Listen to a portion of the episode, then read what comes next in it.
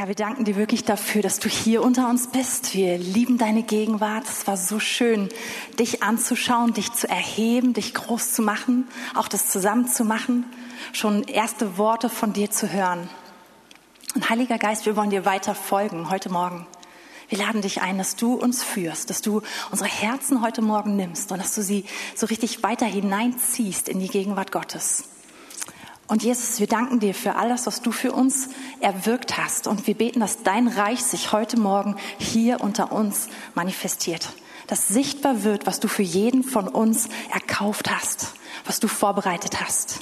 Das sprechen wir aus. Du regierst hier. Es ist dein Raum, es ist dein Morgen, es ist deine Zeit. Und wir lieben dich. Amen. Ja, wir sind schon am Ende des Bibelprojektes angekommen. Ich habe vor zwei Monaten das Bibelprojekt gestartet mit einer Predigt. Da ging es darum, Jesus immer mehr zu kennen und immer mehr zu lieben. Und jetzt sind wir schon durch das ganze Markus-Evangelium und Johannesevangelium durch. Und in der letzten Woche haben wir gerade im Johannesevangelium nochmal von dem Leiden von Jesus gelesen, von seinem Weg zum Kreuz, von seiner Auferstehung und auch von einigen echt spannenden Begebenheiten danach. Und ich weiß nicht, wie es euch geht. Ich habe das, glaube ich, schon einige Male gesagt. Im Johannesevangelium fasziniert mich eine Sache immer ganz, ganz doll. Und zwar, dass Jesus so deutlich sagt, alles, was passiert ist, das war kein Unfall, sondern es war so geplant. Und Jesus, gerade als er gefangen genommen wird, und da ist das Johannesevangelium so explizit, und die, die Gruppe kommt und die Meute kommt und sucht ihn, dann sagt er, ich bin es. Und in dem Moment, wo er sich offenbart, lesen wir, dass die Soldaten umfallen. Und es wird so klar, die können gar nicht kommen und ihn einfach holen, sondern er muss sich geben. Und das hat er auch schon vorher gesagt. Vielleicht erinnert ihr euch noch daran, als Jesus sagt, dass er der gute Hirte ist. Und er sagt, der, der gute Hirte lässt sein Leben für die Schafe. Darum liebt ihn auch sein Vater. Er hat nämlich, er kann sein Leben lassen, aber er hat auch die Kraft, es wieder zu nehmen, weil der Vater ihm das gegeben hat, diese Autorität, diese Vollmacht. Und Jesus steht dann, das, ähm, ich glaube, es war Johannes 18 rum, vor Pilatus. Und Pilatus merkt, hier ist irgendwas ungewöhnlich an dieser Situation. Pilatus möchte eigentlich Jesus da rausholen. Und und er fängt an, ihn, oder er hat ihn schon verhört und ausgefragt und er will da nochmal weitermachen. Und Jesus antwortet ihm nicht. Und Pilatus sagt, ist dir nicht klar, was für eine Macht ich habe? Ich kann dich freisprechen, aber ich kann dich auch zum Tod verurteilen. Und Jesus wieder so ganz klar und sagt, du hast überhaupt keine Macht, es sei denn, sie ist dir gegeben von meinem Vater. Und Jesus weiß, wofür er gekommen ist und was er tut. Und wir lesen dann ganz am Ende nachdem Jesus den ganzen Weg zum Kreuz gegangen ist, alles auf sich genommen hat, alles durchgestanden hat, er hat sich auspeitschen lassen, er hat sich schlagen lassen, verachten lassen, all das. Da lesen wir dann in Vers, Johannes 19, Vers 30, als nun Jesus den Essig genommen hatte, sprach er, es ist vollbracht. Und er neigte das Haupt und übergab seinen Geist. Also auch hier, es ist nicht der Tod, der ihn greift und nimmt, sondern er übergibt. Jesus ist die ultimative Autorität und er gibt sein Leben selbst in einem allerletzten Moment total aktiv für uns. Und es berührt mich total. Aber auch dieser Satz, es ist vollbracht. Und ihr Lieben, das ist ein Satz, mit dem wir uns häufig an Karfreitag oder an Ostern beschäftigen oder wenn wir krank sind. Aber der ist so kostbar und so zentral. Und ich möchte heute da ein bisschen mit euch hineingehen und anschauen, was ist es, was Jesus erwirkt hat und was hat das mit meinem Alltag zu tun? Was hat das mit heute, mit morgen, mit übermorgen zu tun? Wie kann ich in dem leben, was Jesus für mich erwirkt hat? Und wir haben in der letzten Woche, und ursprünglich habe ich gedacht, dass das auch das, der Hauptteil meiner Predigt ist, aber es wird es überhaupt nicht, haben wir äh, Psalm 22 gelesen. Und das ist ein faszinierender Psalm, weil da schreibt David prophetisch über das, was Jesus erlebt am Kreuz. Und man kann jeden Handstand und Klimmzug veranstalten, um zu sagen, dass es vielleicht irgendeine andere Situation, die sich auf Davids Leben bezieht, aber es macht alles wirklich gar keinen Sinn, David hat wirklich eine prophetische Offenbarung von dem, was Jesus erlebt und nicht nur von dem, was passiert, sondern von dem Innenerleben von Jesus. David schreibt im Prinzip den inneren Monolog von Jesus auf, von seinem Gespräch mit dem Vater, von dem, was er denkt und was er sagt und was er ausruft. Es ist ultra spannend, also falls du es verpasst hast in der letzten Woche, ich ermutige dich sehr, Psalm 22 nochmal nachzulesen. Und in Psalm 20, äh 22 gibt es ein interessantes Strickmuster. Es gibt immer eine Erzählung sozusagen aus der Perspektive des Messias. Und dann gibt es immer so ein Zwischenteil, wo dann einfach das Lob Gottes reingepackt wird. Also erst geht so, ich erlebe das, mir geht es so. Und dann, aber du, doch du, ja du, aber du bist. Und dann gibt es immer einen Part darüber, wie ist Gott. Und Jesus beschreibt, oder David beschreibt, wie Jesus total verlassen ist. Völlig verstoßen, verlassen, selbst von dem Vater, von Gott dem Vater. Er merkt diese Nähe, diese, die ist weg. Er, ist, er kann ihn nicht mehr spüren, sondern der Vater musste sich in diesem Moment von ihm abwenden, weil er zu unserer Sünde wurde. Und dann beschreibt David die Verachtung, die Jesus erlebt totaler Spott zu werden. Niemand versteht ihn. Die, die an ihm vorbeigehen, sagen, ist er nicht der, der Wohlgefallen in den Augen Gottes hat? Er soll doch Gott bitten und er hilft ihm. Niemand versteht es. Er ist so wie ein Wurm, verachtet und verschmäht. Und dann beschreibt David, wie Jesus total ausgeliefert ist, der Übermacht der bösen Leute. Und die werden als Büffel und als Löwen und als Rotte von Hunden und all sowas beschrieben. Und es wird beschrieben, wie Jesus wehrlos da ist und nichts, ja eigentlich nichts tun kann. Es wird beschrieben, wie er innerlich sich fühlt, als wenn er ausgeschüttet worden wäre und total vertrocknet. Das können wir vielleicht ein ganz, ganz, ganz bisschen die letzten Tage nachvollziehen, ja? Wie er völlig kraftlos ist, wie seine, wie aller Mut in ihm zerschmolzen ist und weg ist. Und wie er beraubt worden ist, selbst von seinen Klamotten, die geteilt werden. Und dann gibt es so eine Wende, wo, wo Jesus ruft, Herr, sei mir doch nah, errette mich. Und dann in Vers 22 heißt es auf einmal, du hast mich errettet. Und jetzt lesen wir, was Jesus erlebt hat und was Gott bewirkt hat in diesem Tod, in seinem Leiden und dann auch in seiner Auferstehung. Und als erstes erklärt David hier, dass Gott tatsächlich barmherzig ist und dass er selbst diese Gebete von Jesus erhört hat, dass er den Elenden sieht dass er rettet und dass er hilft. Nicht die Elenden, sondern den einen, den Armen, den, also unseren Messias, der in dieser Situation war, dass Gott ihn errettet hat. Und übrigens, das Muster geht weiter. Es kommt dann immer zwischendurch Lobpreis, Lobpreis und dann geht es wieder ein bisschen weiter. Und hier Vers 27, den möchte ich nur für den Start heute mit euch nehmen. Und dann werden wir weitergehen. Also Psalm 22 ab Vers 27.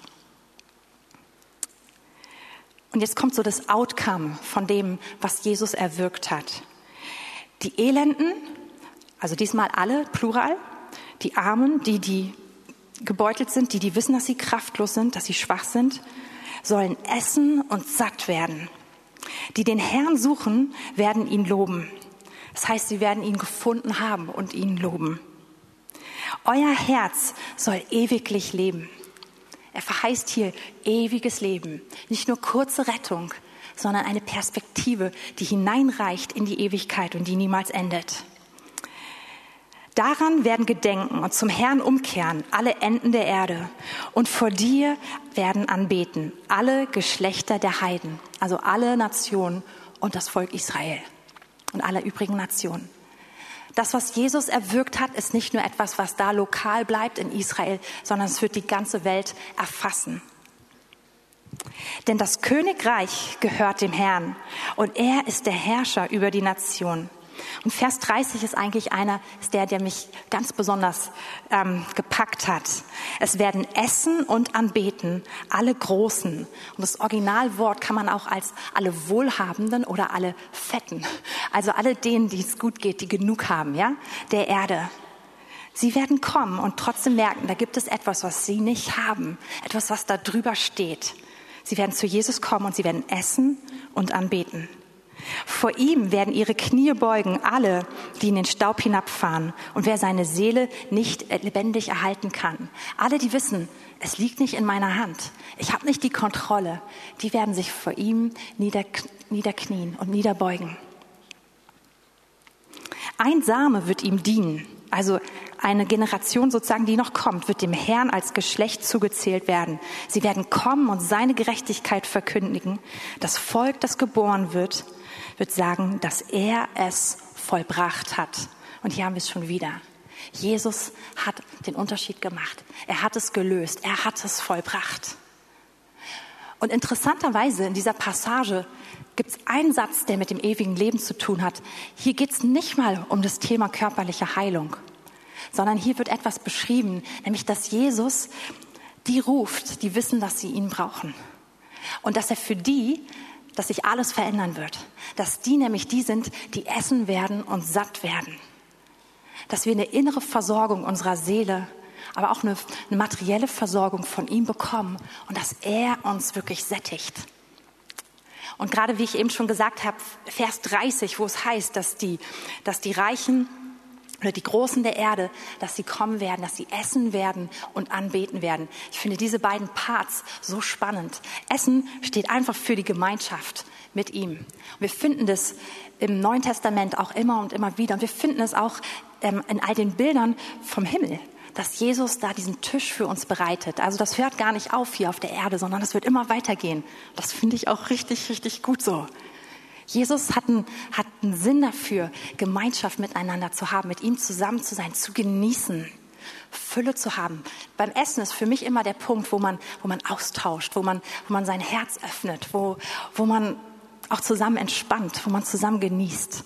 Und das ist das, was, was Jesus für uns erwirkt hat. Viel mehr als die, die Lösung für die Ewigkeit. Er, gibt, er bietet uns diese Gemeinschaft an.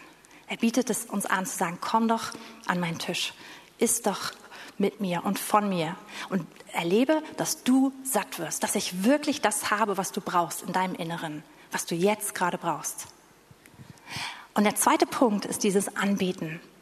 Und das ist einmal diese intensive Liebesbeziehung, aber auch da drin ist auch diese Hingabe an ihn. Wir, wir sind nicht einfach nur Konsumenten, sondern wir geben uns zurück.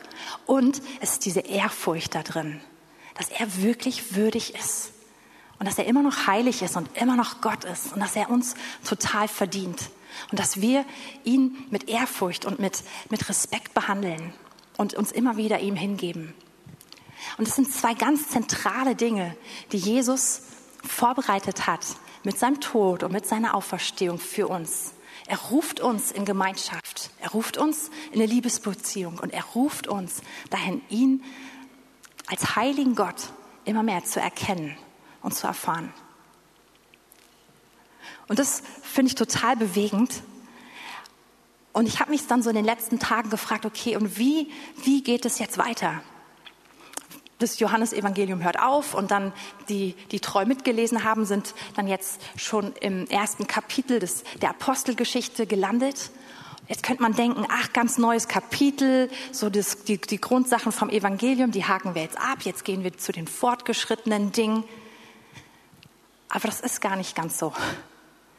Wir lesen im ersten Kapitel und im zweiten Kapitel von der Apostelgeschichte, dass Jesus ankündigt, dass, der, dass er den Beistand sendet und dass der dann tatsächlich kommt.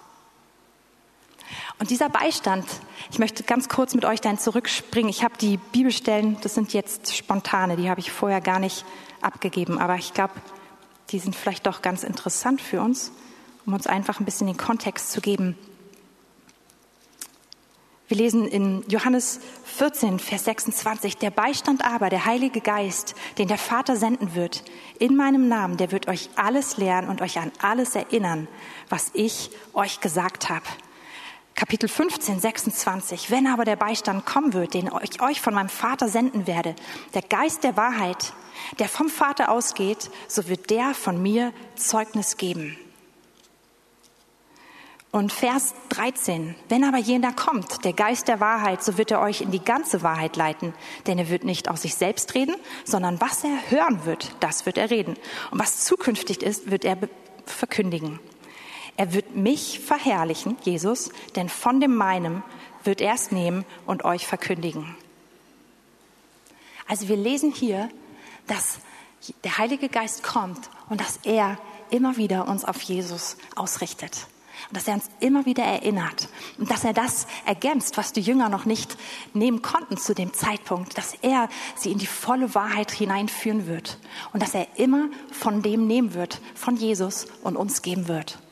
Und das erleben wir und sehen wir dann im Fortlauf der Geschichte. Und so möchte ich mit euch zusammen einfach mal anschauen, eine Person, die das besonders erlebt hat, und zwar Paulus. Und wir gehen zum 1. Korinther 11. Es war wahrscheinlich auch nicht so ganz, ist jetzt nicht so überraschend nach dem, was ich hier aufgebaut habe. Und lasst uns mal anfangen mit dem Vers 23. Denn ich habe vom Herrn empfangen, was ich euch überliefert habe, sagt Paulus. Und Paulus war nicht dabei, als Jesus das Abendmahl mit seinen Jüngern gefeiert hat, was sozusagen Teil des Passafestes war. Er war nicht anwesend. Er hat sicher davon gehört, da bin ich mir ganz, ganz sicher. Aber Paulus macht hier klar, ich habe nicht nur davon gehört, sondern ich habe es vom Herrn selbst empfangen. Wie? Na, genauso wie wir eben gelesen haben. Der Heilige Geist ist gekommen und er nimmt von Jesus und er gibt den Jüngern. Und er hat von Jesus genommen und hat es Paulus gegeben. Und hat Paulus mit in diese Situation hineingenommen. Paulus hat eine richtige Offenbarung von diesem Abendmahl bekommen. Und auf einmal wird etwas lebendig in ihm. Und er versteht Ebenen, die vorher vielleicht noch gar nicht oder die vorher mit Sicherheit noch nicht so gesehen wurden. Und kann also Dinge herausbringen, die für uns wichtig sind und die wir als, als Leib Christi noch Jahrtausende später praktizieren. Im Endeffekt lebt er genau das, was vorher angesagt wurde. Und ich glaube, ich habe viele, viele Jahre in meinem Leben das Abendmahl gar nicht so verstanden. Ich fand es irgendwie ein cooles Ritual. Ich kann mich erinnern, als ich sehr, sehr klein war ähm, und im Gottesdienst, wenn man aus dem Kinderdienst zurückkam und es war Abendmahl, dann, dann gab es so einen kleinen Buschfunk unter uns Kindern war mal, da sind wir alle hier nach vorne, also nicht hier, sondern damals in der Babelsberger, in der alten Gemeinde, nach vorne gepäst und haben uns auf diese Brote gestürzt, die übrig waren. Und damals, wir hatten so echte Brote und dann konnte man manchmal so ein kleines, so weiß nicht, irgendwie so ein zweijähriges, dreijähriges, fünfjähriges Kind sehen mit gefühlt so einem halben Leib Brot in der Hand und das haben wir dann so gegessen und wir haben uns einfach gefühlt, als wenn wir gerade einen Schatz geborgen haben. Aber wir haben uns einfach nur über das Brot gefreut. Und wie ihr schon an dieser Anekdote seht, ähm, wir sind nicht davon ausgegangen, dass es der tatsächliche Leib Jesu ist, sonst hätten den nicht die Kinder einfach durch die Gegend tragen dürfen. Ne? Ähm, als ich ein bisschen älter war und dann Teil des Gottesdienstes war, auch noch in der Babelsberger, da hatten wir diese großen Stein, Steinzeug, wie nennt man das, diese Teller aus Feinsteinzeug oder sowas, ne? Und Kelche dazu tatsächlich große Kelche. Und ohne Witz, ich glaube, man hat diesen Kelch, der ging einfach durch die Reihen durch. Ne? Wir haben uns irgendwie eingebildet, dass wenn man noch eine Serviette dazu packt und einmal, einmal dran wischt und ihn dann ganz bisschen dreht, dass es total hygienisch ist. Aber wir haben, wir haben den locker mit 30 oder 40 Leuten geteilt, den Kelch. Ja? Und ich weiß noch, wie ich manchmal mit meinen Freunden überlegt habe, wo wir denn sitzen, hinter wem wir sitzen wollen, von wem wir denn sozusagen diesen Kelch nehmen wollen. Ja? Aber wir haben ihn, haben ihn wirklich so geteilt. Und ich, ich fand es auch immer, immer irgendwie schön. Aber ich glaube, ich habe so viel nicht verstanden von dem, was die eigentliche Bedeutung dieses Abendmahls ist. Ich habe es gerne gefeiert, ich habe es irgendwie genossen. Aber ich glaube, das ist so, so viel mehr. Und ich habe angefangen in den letzten Jahren immer mehr davon auszupacken und, und zu erobern. Und ich bin, wie wir auch als Gemeinde ja so heißen, bin da auch einfach nur auf dem Weg. Merke da, dass der Herr mich da einfach noch viel mehr reinführt. Okay, aber, der, aber Paulus hat sozusagen, hat uns diesen Weg schon ein bisschen gebahnt und hat also davon schon erlebt. Und ihr müsst wissen, die ersten Christen haben es ganz genauso gemacht. Die ersten Christen hatten noch nicht die Bibel, so wie wir sie heute haben. Neue Testament war noch, war noch gar nicht da. Und selbst wenn sie Zugang zum Alten Testament hatten, so, so viele konnten nicht einmal lesen und hatten es auch nicht unbedingt bei sich zu Hause, Zugang dazu, zu den Schriften. Die hatten auch keinen professionell ausgebildeten Prediger für ihre Treffen. Ganz sicher auch keinen ausgebildeten Anbetungsleiter und eine ganze Band und so alles mit allem drum und dran. Die hatten wahrscheinlich nicht einmal so einen Gottesdienstablauf, wie wir ihn hatten. Aber was hatten sie? Sie kamen zusammen und sie haben das Brot gebrochen. Und das, darin waren sie beständig. Das war ihnen wichtig. Das lesen wir in der Apostelgeschichte 2, Vers 42 und 46. Sie beständig waren im Brotbrechen. Und mit dem Brotbrechen ist nicht nur einfach das Abendmahl gemeint, sondern ist zumindest dieser, äh, nicht nur einfach ein Essen, also ein Abendbrot meine ich, ja, sondern es ist zumindest dieser Teil vom Abendmahl gemeint, von diesem ganz bewussten Brechen und Erinnern. Und ihr Lieben, das war etwas, was die ersten Christen hatten. Sie hatten den Heiligen Geist dem sie folgen konnten und der ihnen Offenbarung geben konnte in dieser Situation. Und sie sind gerade in diesen Momenten hineingegangen in die Gegenwart Gottes. Die, diese ersten Christen sind davon ausgegangen, dass in dem Moment, wo sie das Abendmahl nehmen, dass sich Jesus in ganz besonderer Weise unter ihnen offenbart, dass er real anwesend ist, in einer besonderen Form. Und das ist schon, das ist schon richtig spannend, sich das ganz neu zu vergegenwärtigen. Und jetzt möchte ich euch noch ganz kurz etwas über den Kontext vom ersten, also von 1. Korinther 11 sagen. Die Verse 17 bis 22. Da ermahnt oder beziehungsweise tadelt Paulus die Gemeinde in Korinth. Und was ist die Situation? Ich habe eben schon gesagt, die ersten Christen haben das Abendmahl nicht so wie wir gegessen, so hier ist ein kleines Stückchen Brot und hier ist ein so kleines Tässchen Wein oder Saft ähm, und das war's, sondern sie haben es eingebaut in ein ganzes Abendessen. Und es war ein Teil davon. Also sie haben gemeinsam Abend gegessen. Und gerade in Korinth, wir haben viele reichere Christen und ärmere. Und das Tolle an diesem Abend, also an diesem gemeinsamen Essen war eigentlich, dass, dass jeder mitgebracht hat, dass es wie so ein Liebesmahl war und man hat geteilt. Und die, die mehr hatten, haben mit denen geteilt, die weniger hatten. Aber offensichtlich ist das genau hier verloren gegangen in Korinth. Und die, die weniger hatten, das sind auch im Normalfall die, die gewesen, die später gekommen sind. Die, die härter arbeiten mussten, länger arbeiten mussten, die Sklaven, die gar nichts hatten und gar nicht wussten, wann darf ich kommen. Die kamen später. Und die, die mehr hatten und potenziell auch mehr in dieses Essen hätten reingeben können. Wir lesen, die haben schon einfach gegessen. Die haben ihrs genommen, die haben nicht auf die anderen gewartet und erst recht nicht geteilt. Und wir haben die Situation, die einen kommen sozusagen dazu und ein Teil ist, hat, sich fett voll gefressen und ist schon betrunken und ein anderer Teil hat gar nichts. Und Paulus sagt, was ist das, was ihr da macht? Das geht doch gar nicht. Seid ihr nicht dafür da, dass ihr alle zusammen esst? Und wenn ihr es gar nicht aushalten könnt, dann könnt ihr zu Hause vorher essen. Aber Paulus erinnert sie daran, dieses, dieses Mal ist, ist was Heiliges. Und sie sind sozusagen räumlich alle zusammen angewiesen, aber irgendwie doch innerlich voneinander getrennt. Und all das, obwohl sie eigentlich feiern, dass Jesus sein Leib gegeben hat und zerbrochen hat, damit ein neuer Leib, sein, seine Braut, seine Gemeinde in Einheit entstehen kann. Also total absurde Situation sozusagen. Und ich denke, was auch passiert ist, sie haben es zum Teil einfach nur noch als Abendessen betrachtet und nicht mehr als das, was es eigentlich ist. Und in diese Situation hinein redet Paulus. Und jetzt fängt er erst ein bisschen an, von dem zu erzählen, was der Herr ihm offenbart hat.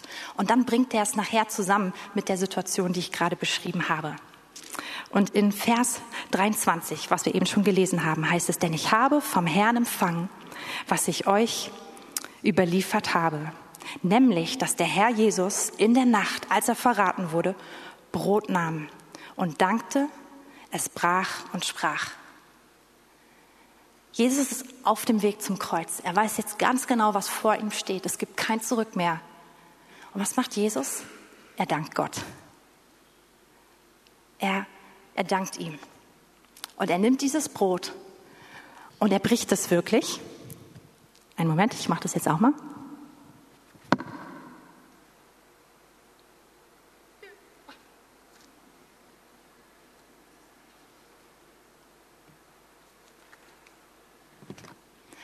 Und was interessant ist, in diesem Moment, häufig hat Jesus gesagt, das Reich Gottes ist wie etwas.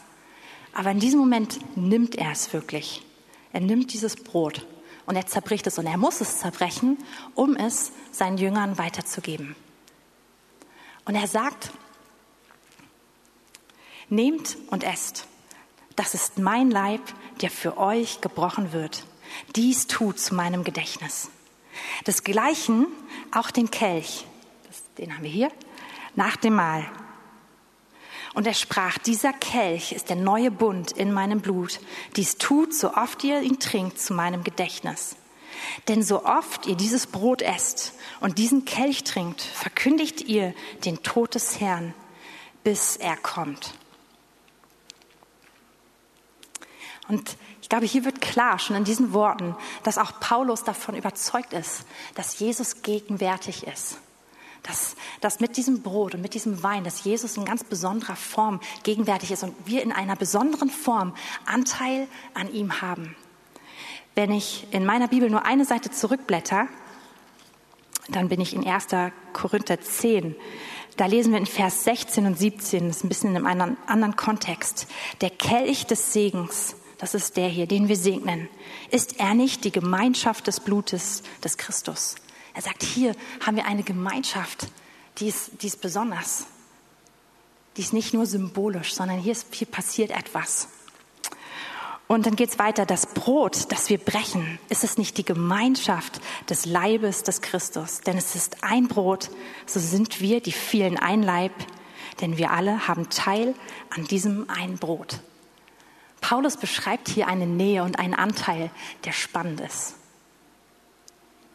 Und der total einhergeht mit den Worten auch von Jesus. Jesus sagt in Johannes 6, dass wir sein Leib essen müssen, sein, sein Fleisch essen müssen und sein Blut trinken müssen, weil wir sonst keinen Anteil an ihm haben. Also Jesus, Paulus stützt sich völlig auf diese Worte von Jesus.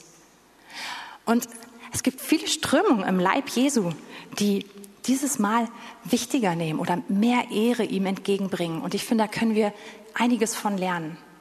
Es gibt natürlich auch die Auffassung, dass in dem Moment, wo man es segnet oder in einem anderen Moment, da gibt es verschiedene Theorien zu, dass dieses Brot dann wirklich zum Leib Christi, zum physischen Leib Christi wird und dass der Wein zum physischen Blut Christi wird. Ich habe aus der Schrift heraus kein, kein äh, wie sagt man, kann das daraus, daraus nicht lesen oder da drin nicht finden. Aber ich glaube, dass eben doch die Realpräsenz Jesu, dass wir die in einer ganz besonderen Weise erleben können, wenn wir das Abendmahl mit der richtigen Haltung nehmen. Und dazu möchte ich uns heute Morgen so richtig ermutigen. Ich möchte uns Hunger danach machen. Ich kann es nicht hundertprozentig erklären. Für mich bleibt es ein Mysterium. Aber hier ist was Übernatürliches drin. Und darauf möchte ich hinaus. Und das ist eine Einladung für uns in eine Tiefe von Gemeinschaft. Das Abendmahl in diesen Versen, die wir eben gelesen hat, hat so im Prinzip drei Wirkrichtungen. Das heißt, dies tut zu meinem Gedächtnis. Also wenn wir das Abendmahl nehmen, dann erinnern wir uns an das Erlösungswerk von Jesus. Wir erinnern, was er getan hat. Er hat gesagt, es ist vollbracht. Und wir, wir, wir, ja, wir erinnern uns an den Weg, den er gegangen ist, an all das, was ich eben aufgezählt habe, was er auf sich genommen hat, verlassen zu sein, ausgeliefert zu sein, kraftlos zu sein, geschlagen zu sein, gekreuzigt, habe ich, glaube ich, vergessen eben in der Aufzählung, durchbohrt hieß es, voller Schmerzen. All das, dass er das genommen hat und dass er damit gesagt hat, es ist vollbracht, ich habe es getragen. Wir erinnern uns an das, was er getan hat. Wir schauen zurück. Aber wir danken auch dafür, so wie Jesus es getan hat. Wir danken. Wir sagen, danke, dass du es für mich getan hast. Und dass das, was du getan hast, dass es jetzt für mich real ist. Und damit sprechen wir in unser Jetzt rein, in den Zustand, in dem wir gerade sind. Und wir, wir nehmen das Erlösungswerk, wir nehmen die Gerechtigkeit, wir nehmen die Heilung, wir nehmen das, was er für uns erkauft hat, ins Jetzt. Und es heißt in Vers 26, so oft wir dieses Brot essen und diesen Kelch trinken, verkündigen wir den Tod des Herrn, bis er kommt. Wir gucken auch nach vorne. Wir gucken darauf, dass Jesus nicht nur gestorben ist, sondern dass er auferstanden ist und dass er wiederkommt, dass er wirklich unsere Hoffnung ist. Sehr gut. Du kommst, kommst schon. Ähm, du darfst gleich, genau, ich bin gleich soweit. dass er tatsächlich unsere Hoffnung ist. Also wir schauen nach vorne, wir schauen nach hinten, wir schauen uns jetzt und wir schauen nach vorne. Und mit dem Verkünden, da passiert etwas. Da, da ist etwas, dass wir in die Zukunft hineinsprechen, dass wir sogar prophetisch hineinsprechen in die Zukunft. Da ist ein, ein Glaubensaspekt drin. Ihr Lieben, wir vergessen doch immer wieder, wer wir sind im Alltag. Wir vergessen, dass wir Gerechte sind. Wir vergessen, dass wir Kinder Gottes sind. Wir können vergessen, was er getan hat. Aber wenn wir diesen Brot und dieses Brot und diesen Wein nehmen, dann sagt das Wort Gottes, dass wir verkündigen. Und zwar mit einer Handlung. Das ist eine Predigt, die du tust, ja? In dem Moment, wo du das nimmst, bist du der Prediger. Und als Zuhörer in einem Gottesdienst kann man sich zurücklehnen, sagen, ja, das gefällt mir, was gesagt wird, ah, das sehe ich anders. Man kann sich ausklinken, wenn man möchte, man kann sich voll einklinken, was ihr natürlich immer alle macht. Ne? Ähm, also man, man hat die Möglichkeit. Aber als derjenige, der verkündigt, muss man zeigen, was man glaubt und man macht einen Ausdruck des Glaubens. Und das machen wir, jeder einzelne von uns, wenn wir, dieses, wenn wir dieses Abendmahl nehmen. Wir verkündigen. Und wir drücken Glauben aus. Und in diesem Glauben offenbart sich Jesus in besonderer Weise. Wir haben Anfang des Jahres gehört, dass, dass es Glauben braucht, um sich Gott zu nahen. Dass wir glauben müssen, dass er ist und dass er denen, die ihn suchen, ein Belohner ist. Und dass wir unseren Glauben einsetzen, um tiefer in die Beziehung zu Gott hineinzugehen. So wie er noch das gemacht hat. Und das machen wir mit dem Abendmahl. Wir drücken aus, was wir glauben.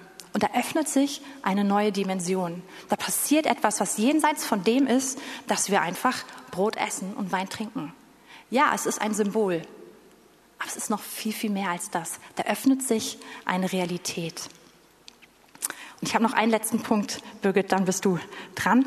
Entschuldigung, dass ich dich warten lasse. Vers 27.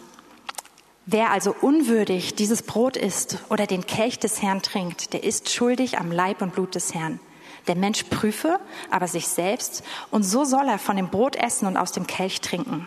Denn wer unwürdig isst und trinkt, der isst und trinkt sich selbst ein Gericht, weil er den Leib des Herrn nicht unterscheidet. Deshalb sind unter euch viele Schwache und Kranke, und eine beträchtliche Zahl ist entschlafen, denn wenn wir uns selbst richteten, würden wir nicht gerichtet werden. Ich weiß nicht, wie es euch geht. Ich habe diese Passagen immer gehört und gedacht, ah, Vorsicht. Und so sehr, wie es eigentlich schön ist, habe ich lieber ein bisschen Abstand genommen, dachte, ah, lieber nichts falsch machen. Abendmahl, das könnte brenzlig sein. Aber die, die Quintessenz ist, dass Paulus sagt, es ist ernst. Das Abendmahl hat eine gigantische Kraft. Und wenn du es richtig nimmst, macht es einen riesen Unterschied in deinem Leben. Wenn du es in der falschen Haltung nimmst, dann hat es die gleiche Kraft, die dir aber schadet. Aber die die, wie sagt man, Auflösung ist nicht, dass er sagt, mach's nicht, sondern er sagt, prüf dich einfach und tu's. Und dieses Prüfen ist nicht so etwas, ja, du, also würdig, würdig, unwürdig, würdig, würdig, würdig, unwürdig, du kannst nichts daran machen, sondern prüfen ist, du darfst, du darfst etwas verändern daran. Und dann, dann sagt, und dann ist, ist es etwas, was dir wirklich viel bringt. Unwürdig heißt in einer unwürdigen Weise. Also so wie wir es am Anfang gehört haben, die Geschwister nicht ehrend, zerstritten. Das Abendmahl des Herrn nicht zu unterscheiden von einem gewöhnlichen Abendbrot. Nicht zu merken, Moment mal, hier ist was anderes, das ist ein heiliger Moment. Oder es einfach nur als ein Ritual zu betrachten und nicht zu erwarten, dass Gott mehr tun kann, dass Gott, dass Jesus sich offenbaren möchte. Und wenn du dich also prüfst, und es einfach selbst vor Gott bringst. Du merkst, oh, hier ich, hier stehe ich nicht im Glauben, hier bin ich, hier hänge ich mich nicht an sein Erlösungswerk, sondern hier verlasse ich mich auf sich, mich selbst. Dann bringst du es einfach vor Jesus. Und in dem Moment bist du würdig. Also das Prüfen ist nicht das Ding, jetzt sind alle ausgeschlossen, sondern es heißt, komm in die richtige Position. Sag ihm, Jesus, ich darf das einfach nur nehmen, weil du mich würdig sprichst. Nichts in mir macht mich würdig. Und ich will mit meinen Geschwistern im Frieden sein. Ich will wertschätzen, was du mir gegeben hast. Ich will den Moment als das erachten, was er ist. Ich komme zu dir. Ich brauche deine Gnade. Ich brauche dein Erlösungswerk. Wenn du das Gefühl hast, du kommst perfekt, dann kommst du nie. Ja? Und Paulus ruft rein, aber sagt andersrum, das hat die Kraft, alles zu verändern. Und es hat die Kraft, in Schwachheit und in Krankheit hinein zu sprechen und die Situation zu drehen. Und ich glaube, das ist der Punkt, wo ich uns heute einladen möchte, dass wir das zusammen machen. Und bevor wir das tun, hatte ich die Birgit gefragt, ob sie, ah, ob ich sie, ob ich ihr ein paar Fragen stellen darf. So, ich habe für dich ein Mikro. Wie schön, dass Dankeschön. du hier bist. Ähm,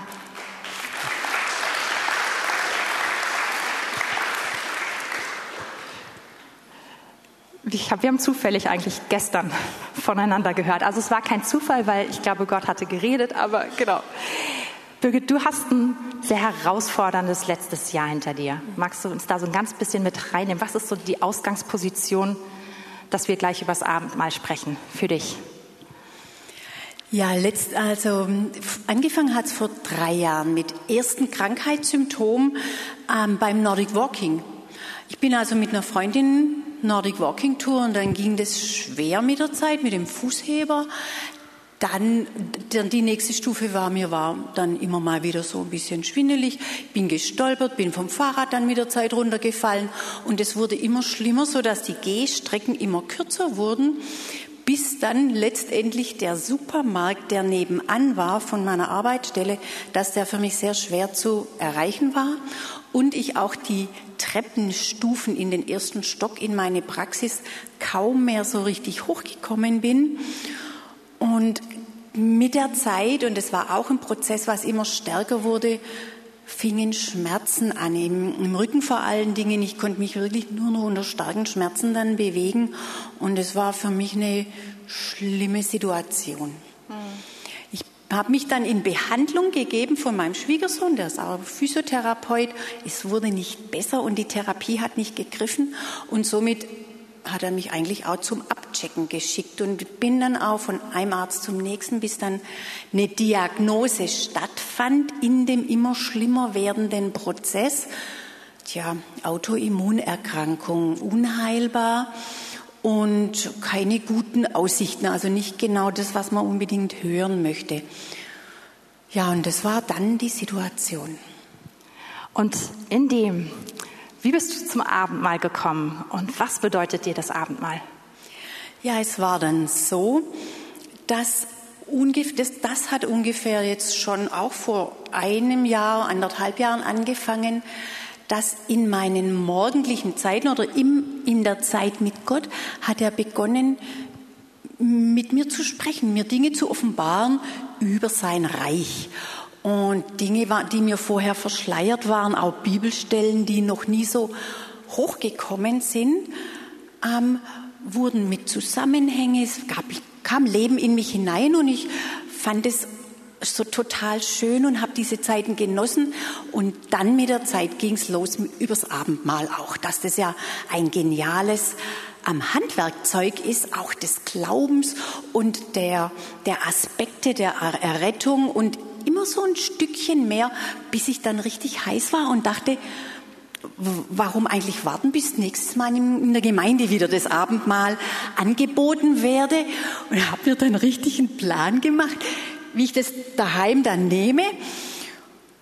Na, morgens will ich, wollte ich dann auch nicht gleich mit Wein anfangen, habe ich Saft gekauft, Knäckebrot und so mir immer so mein Töpfchen und mein Knäckebrot an meinen kleinen Schreibtisch gestellt und dann war ich neugierig, habe Gott gefragt, ähm, ja, was, was möchtest du mir weiter zeigen und was möchtest du mir offenbaren und habe dann auch an Paulus gedacht, was er für eine große Offenbarung bekommen hat und war dann wirklich neugierig, was Gott mir zeigt. Und das ist mir jetzt so wichtig, wenn ich jetzt erzähle von Offenbarungen. Es ist nichts Gigantisches oder Unerreichbares. Es ist für uns alle. Und das ist mir wirklich jetzt an der Stelle so wichtig, dass es nicht jetzt für mich ist alleine, sondern dass jeder so diese Neugierde und diese, auch dieses Heißsein und dieses Drängen und das Erleben wollen, jeder das dann zu Gott so bringen kann und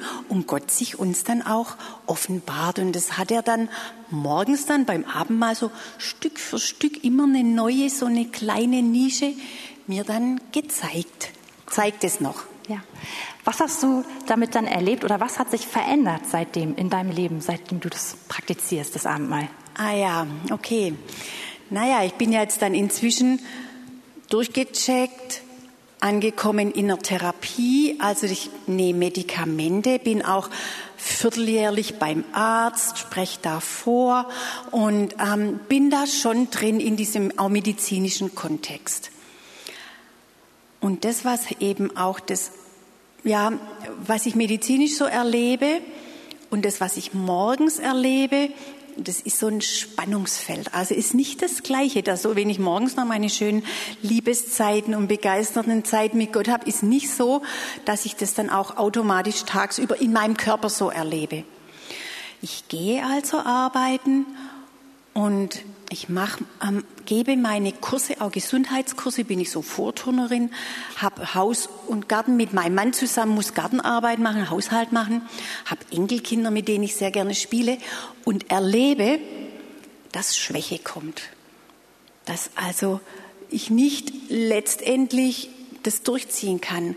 Es ist bei weitem besser geworden, unterliegt aber so diesen Schwankungen.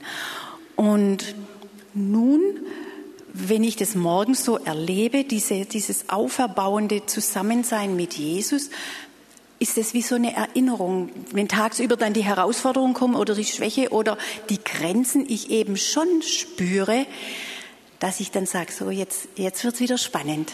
Wie geht's jetzt weiter? Wie komme ich dadurch über diese Grenze hinweg? Zum Beispiel heute war meine Herausforderung, auch meine Freude, mache ich halt gern Fahrradfahren bin ich also von zu Hause losgeradelt, auf die Uhr geguckt, oh, nicht so viel Zeit. Eigentlich müsste ich mir mehr Zeit nehmen, dass ich auch Pausen einlegen kann. Und dann habe ich sie wieder gespürt, diese Schwäche. Und habe gedacht, na, ob ich es wohl pünktlich schaffe. Und dann eben diese Verbindung mit Jesus und der Test und diese Ermutigung auch, dass die Kraft, die wir im Abendmahl, die ich da erlebe, dass ich die jetzt glauben darf, dass ich das anwenden darf. Und obwohl es sich komplett anders anfühlt, zu allen meinen Zellen Kraft hineinsprechen darf, aus dem Abendmahl, aus dieser Nähe und Beziehung mit Gott.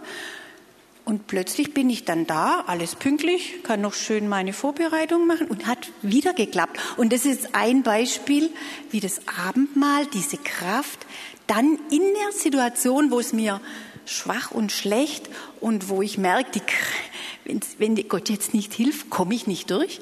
Aber dann zu erleben, am Schluss, hm, wieder hat er geholfen. Toll. Ich habe noch eine Frage, einen Moment. Ich finde es so gut, dass du auch so ehrlich bist, weil wir sind unterwegs, wir sind auf dem Weg und wir haben jetzt hier keine fertige Geschichte, aber ich muss doch herausstellen, was du alles eben kannst und tust. Das ist für mich schon gigantisch, dass du also eine Herausforderung hast und dennoch einen Beruf machst, wo man nicht hingeht und irgendwo sitzt, sondern du turnst sozusagen als ja. beruflich und du, du bist aktiv den ganzen Tag. Also du lebst etwas, das ist schon, schon verrückt, also nicht verrückt, das ist toll, das ist mhm. der Hammer. Meine letzte Frage, wie nimmst du das Abendmahl? Ah ja. Also außer, dass es mit Saft und mit, mit mhm. ähm, Knäckebrot ist, das haben wir schon gelernt. Aber genau. Ja, also es ist dann so, ich hole mir dann aus der Küche wirklich diese Utensilien und setze mich erstmal hin, werde ruhig vor Gott, guck, guck dann eben äh, das Abendmahl an und bitte Gott um eine neue Offenbarung. Nimm mich hinein, so sind meistens so diese Gedanken oder auch die Worte, in das, was du mir heute neu zeigen möchtest. Ich möchte diese Kraft erleben, ich möchte dich kennenlernen mehr und mehr, auch die Wirksamkeit deines Blutes, deines Brotes, der Aspekt. Dann nehme ich also dieses Brot als erstes und kaue es langsam und erwarte, dass irgendwas passiert. Also dass wirklich so eine innere Schau oder Gott irgendwie sich offenbart. Und der kleinste Impuls, der dann kommt, dem gebe ich mich hin. Auch wenn es vielleicht inzwischen habe ich gelernt, ich brauche mir gar keine Vorstellung im Vorfeld schon machen, aber meistens kommt es doch anders, wie man denkt. Und ich gebe mich dem dann hin. Und dann merke ich, wie er mich mit hineinnimmt und diese, die, diesen kleinen, es ist wie so ein Stein, was in den, in den See geworfen wird und plötzlich werden diese Wellen größer und tiefer und ich merke, ich bin mit ein Teil seines Leibes, seines, äh, ja, seines Erlösungswerkes. Es ist beides der, die Heilung in dem Brot, der, die, auch der, die Kraft des Blutes und ich bin auch Teil des Leibes. Ich darf jetzt ein kleines Stückchen mehr Jesu, Jesus erleben in seiner tiefe, breite Höhe und andere erfahren dann wieder anderes. Und deshalb finde ich es auch, dann freue ich mich in dem Moment schon wieder, dass ich irgendwann ein Zeugnis höre, dass ich von jemand anders erfahre, wie er Jesus so erlebt hat. Und so gebe ich mich dem hin. Und anschließend dann merke ich, ja, jetzt ist auch die Zeit vorbei, geht langsam los, er geht ja zur Arbeit dann und dann versuche ich das noch aufzuschreiben, dass ich es nicht vergesse, weil das ist dann oft natürlich, also ich vergesse wirklich viel diesbezüglich und dann schreibe ich es auf und erstaune, wenn ich dann wieder zurückblätter in meinem kleinen silbernen Buch, was ich eigentlich schon alles aufgeschrieben habe und was ich nicht mehr präsent hatte dann in dem Moment.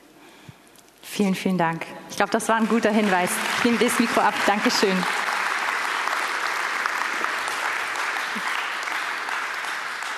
Okay, wir haben ein bisschen überzogen heute, aber ich möchte euch noch die Möglichkeit geben, dass wir das jetzt zusammen tun und feiern. Und ich hoffe, dass ich ein bisschen angestoßen habe, dass du das vielleicht auch als Challenge mitnimmst, vielleicht jetzt auch in die Sommerpause hinein.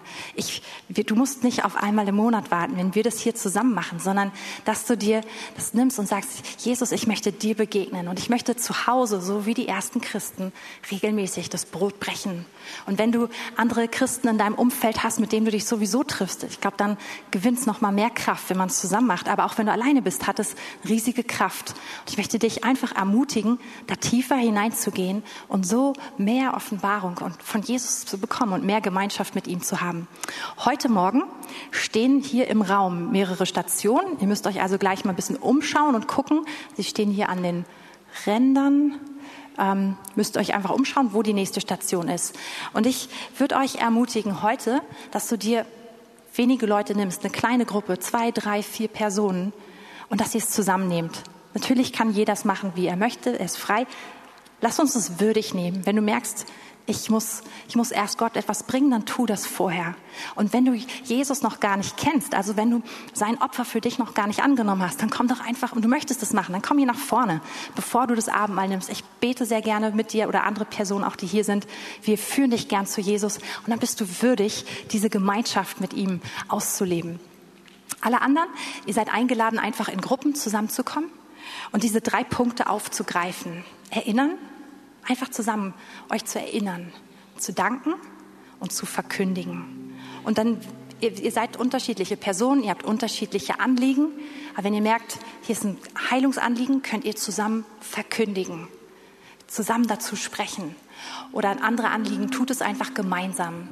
Und lasst uns erwarten, dass Jesus sich heute Morgen dann offenbart, während wir das machen. Ich lese noch mal diese drei, vier Verse in der Mitte. Jesus, der Herr Jesus in der Nacht, als er verraten wurde, nahm das Brot und dankte und brach es und sprach, nehmt, esst. Das ist mein Leib, der für euch gebrochen wird. Dies tut zu meinem Gedächtnis. Desgleichen auch den Kelch nach dem Mahl, in dem er sprach, dieser Kelch ist der neue Bund in meinem Blut. Dies tut, so oft ihr ihn trinkt, zu meinem Gedächtnis. Denn so oft ihr dieses Brot esst und diesen Kelch trinkt, verkündigt ihr den Tod des Herrn, bis er kommt. So, und jetzt seid ihr eingeladen, einfach aufzustehen, aktiv zu werden und zu Verkündigern zu werden. Und ihr braucht gar nicht mehr auf ein weiteres Kommando zu warten. Ihr dürft einfach einen Punkt aufsuchen, euch das nehmen Sei ruhig aktiv und sprich einen Bruder, eine Schwester an. Sag, hast du Lust, mit mir zusammen das Abendmahl zu nehmen? Und dann stellt euch einen kleinen Kreis. Ihr könnt auch gern wieder zurückkommen, euch einfach den Platz nehmen, den ihr braucht, dass wir nicht ganz, ganz eng aufeinander sind.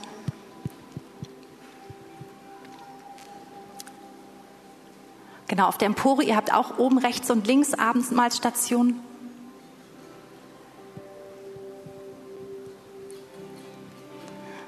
Und Heiliger Geist, ich danke dir, dass du hier bist als Geist der Offenbarung und dass du uns jetzt führst, jeden einzelnen von uns, als Verkündiger. Amen.